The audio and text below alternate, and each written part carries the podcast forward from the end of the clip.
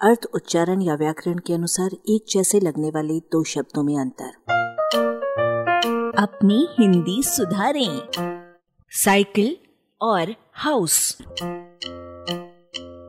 इस अध्याय में आपको ऐसा लगेगा कि लेखक बच्चों को छोटी ई बड़ी ई और छोटा ऊ बड़ा ऊ का भेद समझाने पर उतर आया है।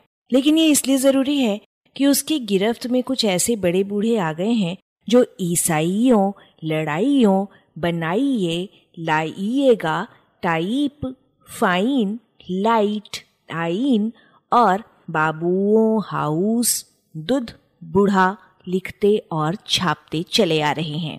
ईसाई लड़ाई में बड़ा ई सही है, पर इनका बहुवचन बनते ही अंतिम बड़ी ई का छोटी ई हो जाता है। जैसे ईसाइयों लड़ाइयों के सादृश्य वाले उदाहरण, भाइयों बुराइयों देखिए। बनाइए, लाइएगा लिखने वाले सज्जन।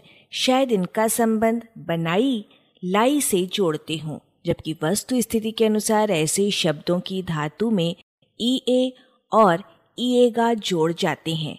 जैसे आइए, आइएगा, रोइए, रुलाइएगा, इत्यादि में भी है। अंग्रेज़ी से आगत टाइप वाइन लाइट लाइन में बड़ी ई लिखने का मतलब है इन्हें ताईद के वज़न पर बोलना, जो कोई नहीं करता।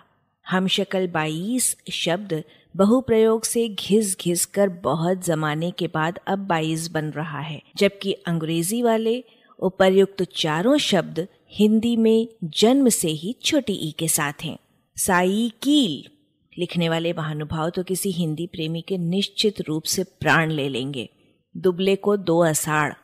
बाबू में बड़ा ऊ सही है, पर इसका बहुवचन बनते ही बड़ा ऊ का छोटा ऊ हो जाता है। आलुओं, भालुओं को भी देखिए। हाउस में बड़ा ऊ लिखने वाले तो दस बीस मिल जाएँगे, पर इनका उच्चारण हर्ष की जगह दीर्घ करने वाले हिंदी भाषी जल्दी पकड़ में नहीं आएँगे। क्योंकि श्रोता के कान वैसे उच्चारण सहन नहीं करेंगे।